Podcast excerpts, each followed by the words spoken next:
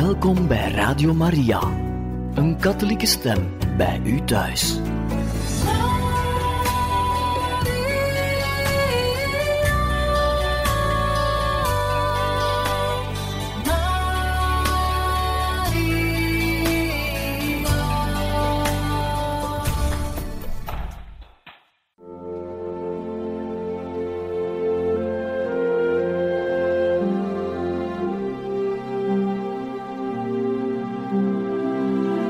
Beste luisteraars van Radio Maria, welkom bij het programma Catechismus.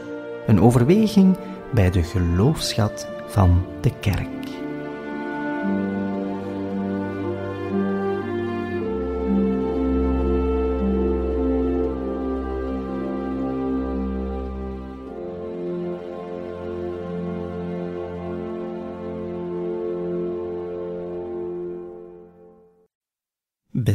Luisteraars, van harte welkom bij deze reeks over de heilige Theresia van Lisieux.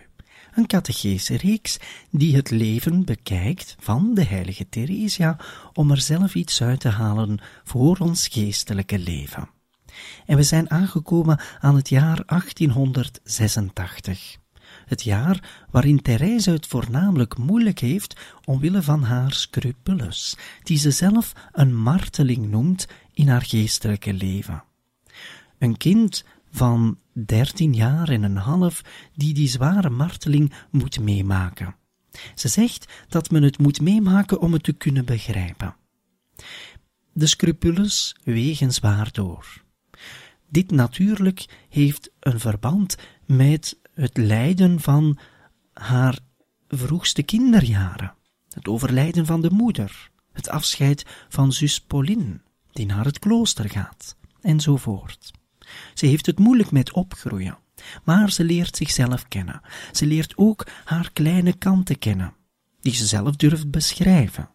Wij zouden vandaag zeggen, het zijn maar hele, hele, hele kleine kanten.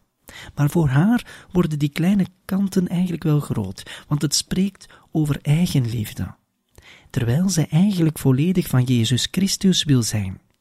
En het is de liefde voor God die moet primeren in het leven, die de grootste prioriteit moet hebben. Bij de vorige catechese zijn we geëindigd met een brief van Therese, geschreven aan haar eigen vader, die een lange reis meemaakte doorheen Europa. De vader van Therese hield enorm van reizen. En zo zal hij zelf, die natuurlijk ook in zijn leven de moeilijkheid moet beleven van gescheiden te leven van zijn vrouw, die gestorven is, om met de dochters die opgroeien in haar huis mee te leven, waarvan de eerste, de tweede oudste dochter, reeds in het klooster is gegaan en dus reeds afscheid heeft genomen van het gezin. De vader moet dus ook af en toe eens een vlucht doen. Zo zegt hij het zelf. En die grote reis, die hij samen doet met een priester, zal een reis zijn die veel voor hem betekent. Een reis doorheen de grote steden van Europa, München, Wenen, tot in Constantinopel, Istanbul, met op terugweg de grote steden van Napels, Rome en Milaan, om zo terug te komen naar het gezin. Maar wanneer de vader weg is wel, dan is er een groot gemis bij Therese. Maar tegelijkertijd, in die jaren na haar eerste communie, zal Therese ook wel verschillende vertroostingen kennen. Zo gaan ze af en toe in de zomer op reis. Ze mag naar de zee gaan, heel vaak. Naar de zee waar voornamelijk de tante en de onkel een huis hadden gehuurd en waar ze mag gaan logeren en ze houdt enorm van de zee. Ze krijgt ook een vertroosting, want ze krijgt zelfs een hond cadeau, die ze de naam Tom geeft. Een hond die voornamelijk van Therese zelf was. Ook was de vader een van de opvoeders van de hond, zeg maar, en wanneer de vader die grote reis doet, wel, zal Therese merken dat de hond Tom eigenlijk ook zelf wat depressief wordt. Op het moment dat Therese zelf een soort van depressie meemaakt, heeft dat natuurlijk een zekere afspiegeling op het leven van die hond. En zo zal ze zelfs in die brief zeggen, die ze schrijft aan haar vader, met daarin te zeggen dat ze haar vader enorm mist, dan schrijft ze op het einde: Ook Tom de hond zal heel gelukkig zijn als je terugkomt. En natuurlijk, de vader komt terug. Maar de moeilijkheid van Therese wordt zodanig groot dat ze heel vaak te kampen heeft met ziekte, met hoofdpijn. En daardoor zal de vader besluiten dat Therese niet meer naar de abdijschool zal moeten gaan. Ze mag vanaf nu voortaan huisonderwijs volgen. We hebben het er vorige keer reeds over gehad. Maar dan komt er weer een moeilijkheid. Namelijk Marie, de oudste dochter van het gezin, zal zelf beslissen om ook in te treden in de karmel. Zij zal de tweede zijn die wil binnengaan, die haar leven wil geven aan Jezus. We zien trouwens dat al de dochters van het gezin Martha God op de eerste plaats zetten in hun leven. Zo ook dus Marie, de oudste dochter. Vier jaar geleden is Pauline reeds binnengetreden in de Karmel en nu wenst Marie te volgen. Dit was niet direct verwacht. Marie wilde van kinds af zeker niet trouwen, dat had ze al gezegd. Maar ze wilde ook geen religieuze worden. Ze was nog, nogal gehecht aan een zekere onafhankelijkheid. Maar God heeft geroepen. En op een bepaald moment zal ze dan toch beslissen om binnen te treden in het klooster. En het uur dat zij wil aankondigen aan haar vader dat ze binnentreedt, wel is een moeilijk uur geweest voor Marie. Hierover heeft zij het volgende geschreven. Het uur van opoffering was voor mij aangebroken. Ah, ik zag het, dit uur, zonder enthousiasme. Ik moest afscheid nemen van een vader waar ik van hield. Ik moest mijn kleine zusjes in de steek laten. Toch aarzelde ik geen moment en vertelde papa dit grote vertrouwen. Hij zuchtte bij zo'n openbaring. Hij had het helemaal niet verwacht, want er was geen reden om aan te nemen dat ik zuster wilde worden. Hij onderdrukte een snik en zei tegen me: Ah, ah, maar zonder jou, hoe kunnen we verder? Hij kon zijn zin zelfs niet afmaken. En ik, om hem niet van streek te maken, zei vol vertrouwen: Celine is oud genoeg om mij te vervangen. Je zult zien, papa, dat alles goed komt. Toen zei die arme kleine vader tegen me: De goede God kon me geen groter offer vragen. Ik dacht dat je me nooit zou verlaten, en hij kuste me om zijn ontroering te verbergen. Wel, die goede vader wordt in de steek gelaten. Niet onschuldig in de steek gelaten, maar toch, hij moet weer een van zijn dochters afgeven. En dan nog wel de dochter op wie hij voornamelijk rekende, die natuurlijk had ingestaan voor de opvoeding van de allerkleinsten. Hij zal verder moeten met een dochter, Leonie, de dochter die het meest en de grootste moeilijkheden had, die eigenlijk niet zozeer weet wat ze moet doen met haar leven. En dan heb je Céline, een goede, brave dochter, en de jongste, Therese, die nu veertien jaar is geworden in het jaar 1886. Maar Marie is vastbesloten en de vader geeft de goedkeuring. Marie gaat naar de Karmel. Op het leven van Therese zal ook dit weer een grote impact hebben. Ze had haar eerste moeder verloren. Haar tweede moeder, die ze zo had aangenomen, Pauline, was reeds binnengetreden in de Karmel. Die kon ze niet meer zomaar gaan bezoeken. Af en toe, maar dan was het enkel maar voor enkele minuten. En nu zal haar derde moeder, Marie, ook afscheid nemen van het gezin. Ook Marie zal zij weer moeten verliezen. Het heeft een zware impact en zo dadelijk bekijken we hoe ze deze scheiding zal beleven.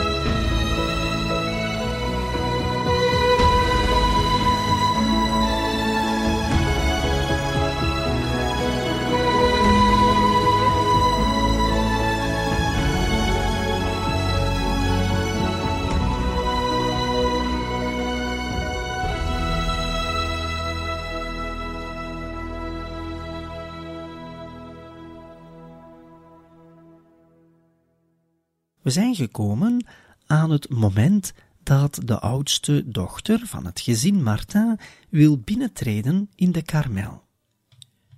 Dezelfde Karmel trouwens in Lisieux.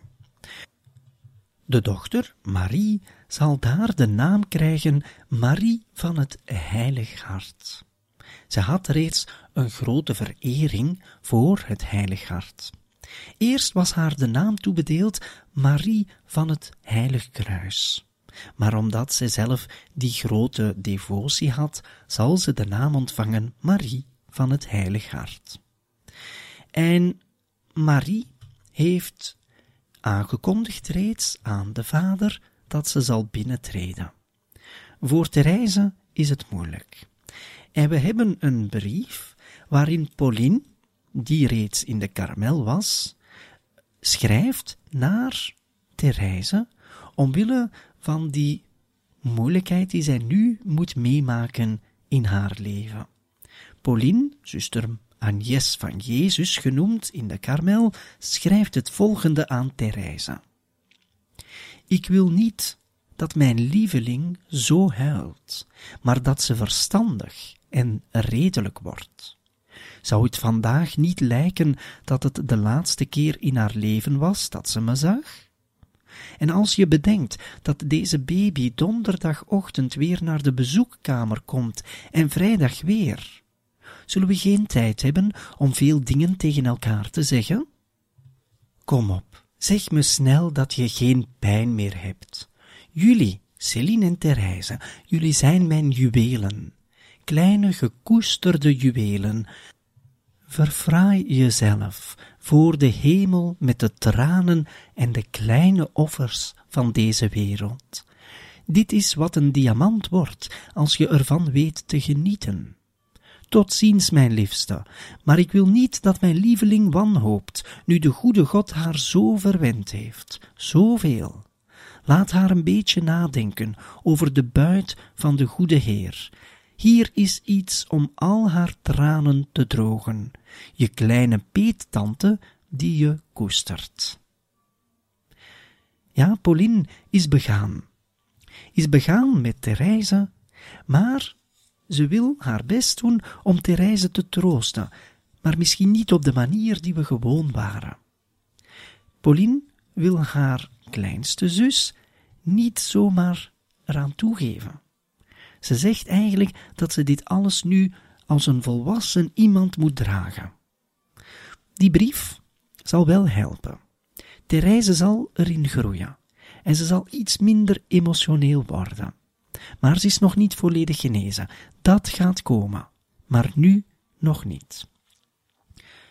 Wat Therese zelf zegt over het heengaan van haar zus Marie naar het klooster, wel dat kunnen we lezen in haar autobiografie. En we lezen even hoe zij zelf daarover schrijft. Voordat ik ons gezin weer bijeen zal zien in het vaderhuis van de hemel, moest ik nog door heel wat scheiding heen raken. In het jaar waarin ik werd aangenomen als kind van de heilige maagd, haalde zij mijn lieve Marie bij mij weg, het enige houvast van mijn innerlijk. Marie was degene die mij de weg wees, mij troostte en mij hielp om de deugd te beoefenen. Zij was mijn enige gezaghebbende stem. Ongetwijfeld stond Pauline nog op de eerste plaats in mijn hart. Maar Pauline was ver weg, heel ver van mij vandaan. Ik had de marteling ondergaan te leren leven zonder haar, tussen haar en mij ondoordringbare muren te zien komen, maar uiteindelijk had ik de trieste werkelijkheid leren beseffen. Pauline was voor mij verloren, bijna op dezelfde manier alsof zij dood was. Zij hield nog wel steeds van mij, zij bad voor mij, maar in mijn ogen was mijn geliefde Pauline een heilige geworden, die niet meer in staat was om de dingen van de aarde te begrijpen. En de moeilijkheden van haar arme Therese hadden haar verbaasd doen staan als zij die geweten had, en zouden haar ervan hebben weerhouden om zoveel van haar te houden. Overigens, al had ik haar mijn gedachten willen toevertrouwen, net als in de Buissonnet, dan had ik het niet klaargespeeld, want de ogenblikken in de spreekkamer werden alleen besteed aan Marie. Céline en ik hadden alleen maar toestemming om helemaal aan het einde van het spreekuur bij Pauline te komen, net lang genoeg om ons hart zeer te doen. Zodoende had ik in werkelijkheid alleen maar Marie. Haar kon ik, om zo te zeggen, onmogelijk missen. Alleen bij haar kon ik mijn scrupules kwijt, en ik was zo gehoorzaam dat mijn biechtvader nooit iets van mijn akelige kwaal heeft afgeweten. Ik vertelde hem precies het aantal fouten waarvoor Marie mij toestemming had gegeven om te biechten, en niet één meer dan die. Ik had dan ook kunnen doorgaan voor de minst scrupuleuze ziel van de wereld, terwijl ik er juist eentje was van de ergste graad. Marie wist dus alles wat zich in mijn innerlijk afspeelde. Zij wist ook af van mijn verlangen in de karmel te treden, en ik hield zoveel van haar, dat ik zonder haar niet kon leven.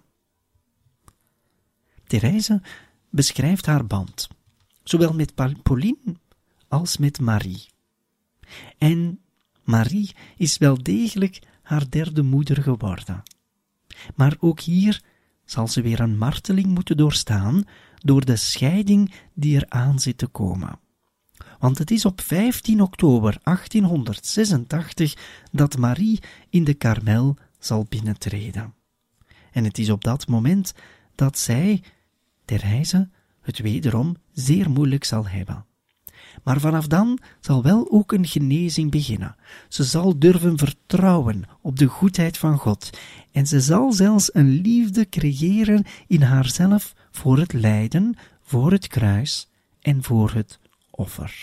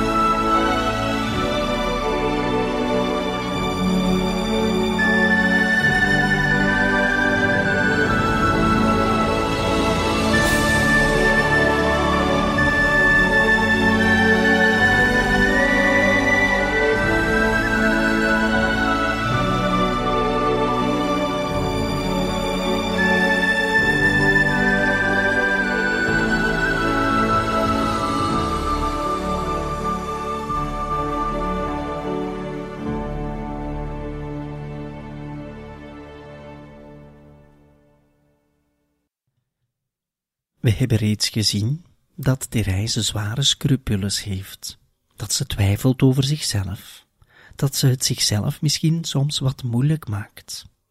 Ze ziet in haar eigen ook een grote eigenliefde, waar ze van af wil, maar er maar niet van afgraakt. En ze is daar droevig over. Dat helpt die scrupules natuurlijk niet weggaan, integendeel, het vergroot. En dan heeft ze de wereldse moeilijkheden van afscheid nemen. Afscheid van haar moeder, van Pauline en nu ook van Marie, die ook naar de Karmel gaat. En net voor Marie naar de Karmel gaat, is er nog een afscheid. Een beetje onverwacht. We hebben het reeds gehad over een van de dochters, Leonie, die eigenlijk een beetje de moeilijkste was in huis, die vaak de meeste problemen meegaf, thuis in het gezin, maar iedereen hield van haar en Leonie hield ook van de andere zussen. Maar op een bepaald moment beslist zij zomaar om binnen te treden bij de Clarisse. Achteraf gezien heeft men niet goed begrepen waarom die Clarissen zomaar Leonie hebben ontvangen om binnen te treden als postulante. Het is op 7 oktober 1886, net een week voordat Marie naar de Karmel gaat, dat Leonie vertrekt. Ze vertrekt. Waarom? Wel, de anderen van het gezin zijn allemaal weg. Ze zijn even op reis, namelijk naar Alençon, naar de geboorteplaats van de kinderen van het gezin. En ze zijn voornamelijk onderweg om nog een laatste groet te brengen voor Marie aan het graf van hun geliefde moeder, die ze hebben moeten afgeven. En het is tijdens die reis dat Leonie vertrekt, zomaar, naar het Clarisseklooster. Ze is zelf op dat moment 23 jaar. Ze wil Clarisse worden. Ook al had ze op voorhand altijd gezegd dat ze misschien eerder Benedictines zou worden. Maar ze vertrekt. En gelukkig, zo zegt Therese later, zal God erin voorzien dat zij maar enkele maanden verblijft bij de Clarisse. Want na enkele maanden zal zij terug naar huis komen. Ze ziet in dat het niet haar roeping is, op dat moment. Haar ware roeping zal nog komen, maar Leonie zal nog even geduld moeten hebben. En voor een kind zoals Therese nog was, heeft dat alles een grote impact. Leonie die plots verdwijnt. Marie die gaat binnentreden in de Karmel. En nu is ze ook nog in Alençon, de geboorteplaats en bij het graf van haar moeder. Ze zegt hierover het volgende. Een maand voor haar intrede in de Karmel gingen wij met papa naar Alençon, maar die reis leek helemaal niet op de eerste. Ik vond er alles even droefgeestig en naar. Ik zou niet kunnen zeggen hoe erg ik heb gehuild op het graf van mama, omdat ik vergeten was een boeket korenbloemen mee te brengen die ik voor haar had geplukt. Ik maakte mij werkelijk overal verdrietig over. Het was net andersom als nu, want de goede God geeft mij de genade om door geen enkele voorbijgaande gebeurtenis meer terneergeslagen te worden. Als ik naar de voorbije tijd terugkijk, vloeit mijn hart over van dankbaarheid, als ik al de gunsten zie die ik van de hemel gekregen heb. Er heeft zich zo'n verandering in mij voorgedaan dat ik niet meer terug te kennen ben. Het is waar dat ik de genade wilde hebben om over mijn daden een volstrekte beheersing te krijgen, om er de baas over te zijn en er niet de slaaf van te blijven. Deze woorden van de navolging troffen mij heel diep. Maar ik moest, om zo te zeggen, deze weergaloze genade kopen met mijn verlangens. Ik was nog maar een kind, dat geen andere wil scheen te bezitten dan die van de anderen. Dit bracht de mensen in Alençon ertoe te zeggen dat ik een zwak karakter had. En verder Tijdens die reis naar Alençon, zoals gezegd, zal Leonie ineens binnentreden bij de Clarisse. En daarover zegt Therese het volgende. Tijdens deze reis deed Leonie een poging bij de Clarissen in te treden. Ik had verdriet van haar intrede, die buiten het normale patroon lag. Want ik hield heel veel van haar, en ik had voor haar vertrek geen afscheid van haar kunnen nemen. Nooit zal ik de goedheid en de verlegenheid vergeten van dat goede vadertje van ons, toen hij ons kwam zeggen dat Leonie al het kleed droeg van de Clarisse. Hij vond dat net als wij wel eigenaardig, maar wilde er verder niets over zeggen, want hij zag wel hoe het Marie helemaal niet naar de zin was. Hij ging met ons mee naar het klooster en daar voelde ik mijn hart zo in elkaar krimpen als ik nog nooit gevoeld had bij het zien van een klooster. Het had op mij juist een tegenovergestelde uitwerking als de karmel, waar alles mij heel aantrekkelijk voorkwam. Het zien van de zusters deed mij evenmin iets, en ik voelde mij er niet toe aangetrokken om bij hen te blijven. Die goede Leonie zag er desondanks heel aardig uit in haar nieuwe kostuum. Ze zei tegen ons dat wij vooral goed naar haar ogen moesten kijken, want die zouden wij daarna niet meer te zien krijgen. De Clarisse in die tijd vertoonden zich alleen met neergeslagen ogen.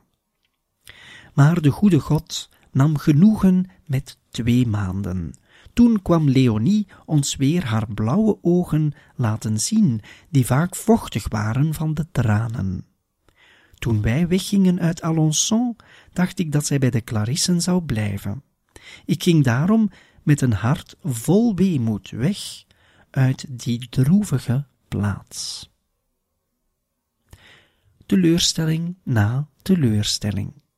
En dat zal Therese aanleren om niet meer gehecht te zijn aan het aardse.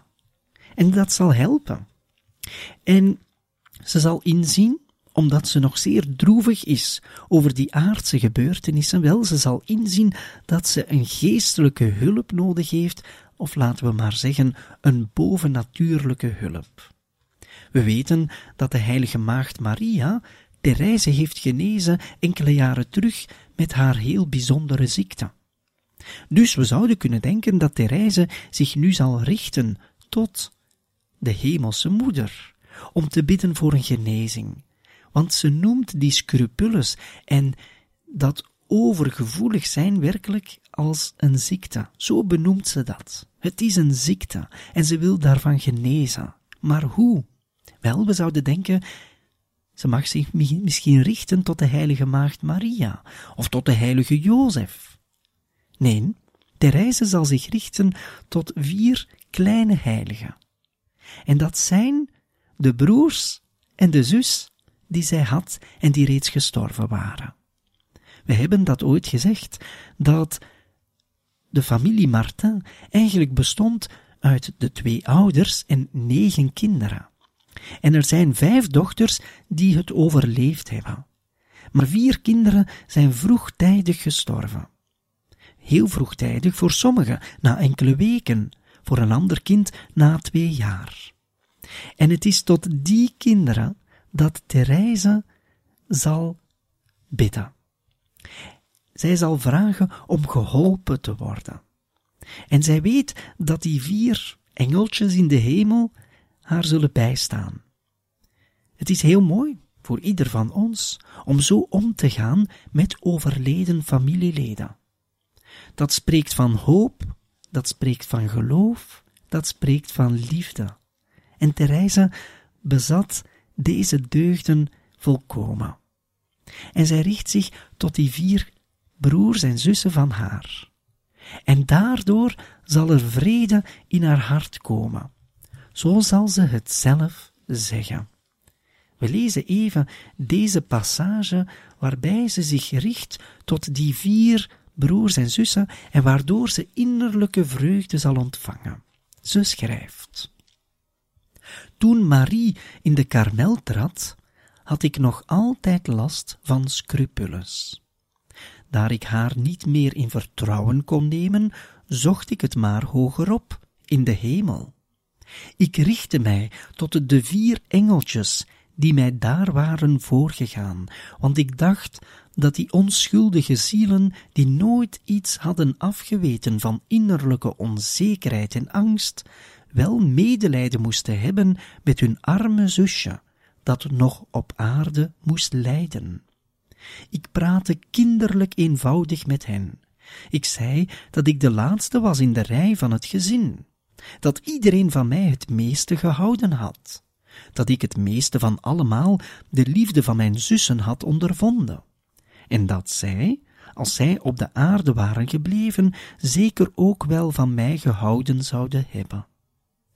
Dat zij naar de hemel waren, leek mij geen reden om mij hier links te laten liggen. Integendeel, nu zij in staat waren om te putten uit de goddelijke schatkamer, moesten zij daar voor mij de innerlijke vrede uithalen en mij op die manier laten zien dat men in de hemel ook de kunst verstaat om lief te hebben. Het antwoord liet niet lang op zich wachten. Spoedig kwam de vrede mijn ziel overstromen met zijn heerlijke golven, en ik begreep dat, zo goed als ik op aarde bemind werd, ik ook in de hemel mensen had die van mij hielden.